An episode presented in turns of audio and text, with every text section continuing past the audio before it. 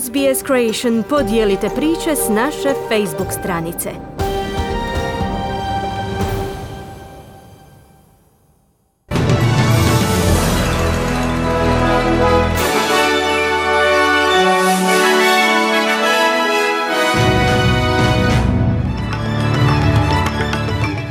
Danas u vijestima poslušajte. Uhićen je muškarac u Queenslandu nakon što je pronađeno tijelo preminulog muškarca i kokain vrijedan milijune dolara u luci Newcastle. Obilne kiše prijete Queenslandu. Prijedlog zakona o legalizaciji pobačaja odbijen u Sjedinjenim Američkim Državama.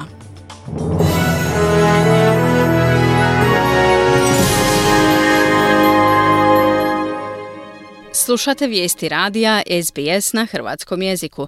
Ja sam Mirna Primorac. Policija je uhitila muškarca u Queenslandu dok istražuje smrt još jednog muškarca u Novom Južnom Walesu, čije tijelo u ponedjeljak pronađeno ispravno na obalu zajedno s pedeset četiri kilograma kokaina u blizini luke Newcastle. Detektivi tvrde da je preminuli muškarac ronio kako bi uzeo drogu s broda u luci Newcastle kada je upao u nevolju. Detektivi Odjela za organizirani kriminal kažu da su priveli muškarca na sjeveru Queenslanda dok se navodno pokušao ukrcati na avion koji je krenuo za Singapur. šezdeset dvogodišnjak je optužen za uvoz komercijalne količine droge u Australiju. Vlasti upozoravaju da su iznenadne poplave moguće jer nesezonske kiše nastavljaju padati u Queenslandu. Više od pet osoba već je spašeno nakon što su im automobili zaglavili u brzo rastućim poplavnim vodama na jugoistoku države. Služba hitne pomoći Queenslanda kaže da je više ljudi pobjeglo iz svojih vozila u Caboolture sjeverno od Brisbanea, dok se žena u pedesetim godinama stigla spasiti nakon što je automobil zapeo u Imbolu, ruralno mjesto jugozapadno od Gympia, a žena u tridesetim godinama je preminula u poplavama u blizini Mekeja u sjevernom Queenslandu nakon što je nesezonska svibanjska kiša do deset puta veća od mjesečnog prosjeka pogodila velike dijelove države, što je izazvalo poplave. Očekuje se da će konačno glasanje o dobrovoljnom potpomognutom umiranju u Novom Južnom Walesu održati sljedećeg tjedna, nakon što je Gornji dom države izglasao zakon o legalizaciji te prakse. Zakonodavno vijeće glasalo je s dvadeset glasova za i sedamnaest protiv za usvajanje u drugom čitanju zakona o legalizaciji eutanazije kasnu srijedu navečer, ali članovi Gornjeg doma još trebaju raspraviti o brojnim amandmanima. Nezavisni zastupnik iz Sidneja Alex Greenwich kaže da zakon predstavlja dugo i zakašnjelo putovanje za Novi Južni Wales, koji je jedina država u Australiji koja ne dopušta pomoć u umiranju za smrtno bolesne osobe. Kaže kako je predloženi zakon jedan od najkontroverznijih modela u zemlji, no čelnici glavnih vjerskih ustanova za pružanje medicinske njege se i dalje protive zakonu. Predstavnici Hammond Care, Anglicare and Catholic Health Australije kažu da zakon prisiljava ustanove za njegu starijih osoba koje se temelji na vjeri da dopuste liječnicima da uđu u svoje prostorije, da propisuju pa čak i daju zabranjene lijekove s namjerom da prouzrokuju smrt štićeniku, a da čak i ne obavijeste ustanovu. Vlada Novog Južnog Walesa objavila je da osigurava zajedničko financiranje s Commonwealthom za nadogradnju zgrada u Novom Južnom Walesu za ugradnju stanica za punjenje električnih vozila. Državni ministar okoliša Matt Kean objavio je to jutros u Sidneju na zajedničkoj konferenciji za novinare sa saveznim liberalnim kandidatom za Wentworth, Daveom Sharmom. Gospodin King kaže da bi zgrada Primond bila nacrt za uvođenje još veće mreže za punjenje električnih vozila u cijeloj državi. I want to see New South Wales be the best place to drive and to run an E V, um, and that's why we've got a number of policies in place that will see us lower the cost of E Vs and also ensure that you can get them on the road as soon as possible. Želim vidjeti Novi Južni Wales kao najbolje mjesto za vožnju i pokretanje električnih vozila i zato imamo niz pravila koji će nam omogućiti učiti da snizimo cijenu električnih vozila i također osiguramo da ih možete izvesti na cestu što je prije moguće. Upravo zato uvodimo ovaj program za nadogradnju zgrada i stambenih blokova diljem Novog Južnog Walesa kako bismo osigurali da su spremni za revoluciju električnih vozila koja dolazi, kazao je Kean. Senator Richard Colbeck branio je vladinu potrošnju i nadzor nad sektorom skrbi za starije u videu na društvenim mrežama. federalni ministar skrbi za starije osobe, uglavnom je izbjegavao javne nastupe tijekom predizborne kampanje, ali je razgovarao gotovo sat vremena s COTA Australia, grupom koja predstavlja starije Australce tijekom prijenosa uživo na Facebooku. Koalicija je optužena za ignoriranje loših plaća i uvjeta za radnike u skrbi za starije osobe te za propuštanje uvođenja preporuka Kraljevskog povjerenstva u ovaj sektor. No senator kaže da su u tijeku procesi za provedbu preporuka i praćenje poboljšanja u stambenim objektima. Rekao je izvršnom direktoru COTA-e Ianu Jejicu da su se uvjeti poboljšali otkako je on došao u portfelj, posebno za kućnu njegu. Clearly the additional resourcing in home care has been something that's been significant. When I came to the portfolio, the waiting list was something like one hundred twenty-nine thousand uh, and the waiting times were... Jasno je da su dodatni resursi u kućnoj njezi nešto što je bilo značajno. Kad sam došao u portfelj, lista čekanja je bila otprilike sto dvadeset devet tisuća osoba, a vremena čekanja su bila preduga.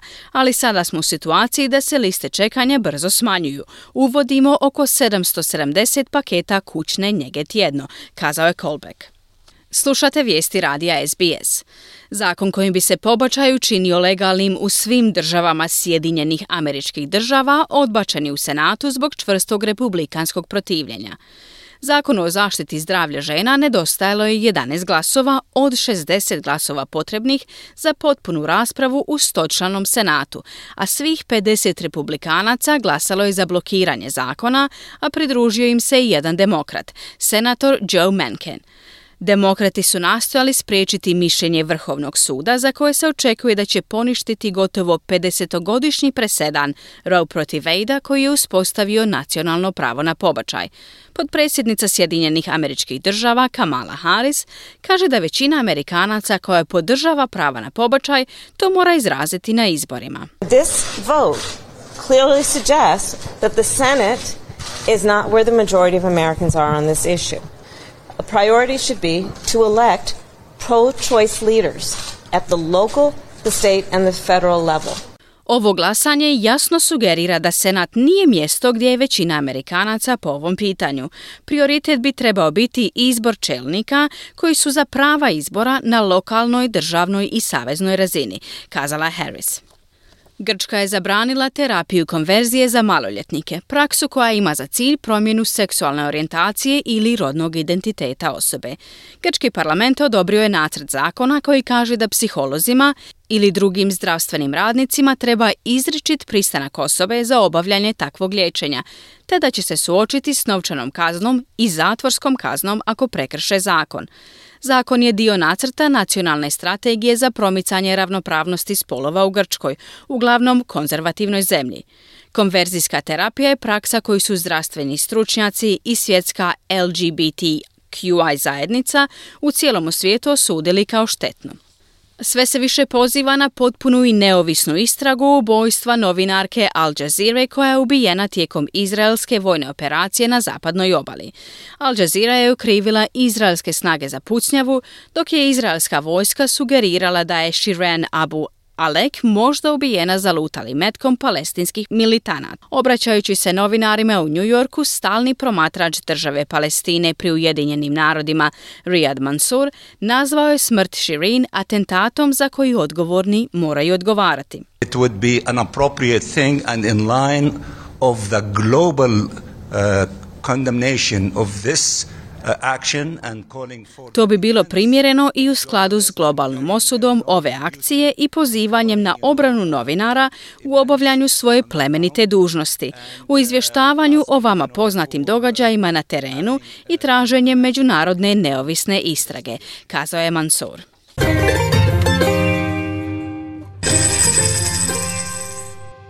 Danas australski dolar vrijedi nula zarez šezdeset devet američkih dolara, nula zarez pedeset sedam britanskih funti, nula zarez šezdeset šest eura te četiri zarez devedeset sedam hrvatskih kuna. Današnja vremenska prognoza za glavne gradove Australije. U Pertu se danas očekuje kiša i temperatura do osamnaest stupnjeva Celzijusa. U Adelaidu se očekuje oblačno vrijeme, temperatura do dvadeset stupnjeva. U Melbourneu je danas moguća kiša, temperatura do devetnaest stupnjeva Celzijusa. U Hobartu će danas biti oblačno, temperatura do devetnaest stupnjeva Celzijusa. Canberra kišno, temperatura do sedamnaest. Sydney mjestimična kiša, temperatura do dvadeset tri. U Brisbaneu danas kiša, temperatura do dvadeset četiri stupnja i u Darwinu danas se očekuje mjestimično oblačno vrijeme i temperatura do trideset tri stupnja Celzijusa.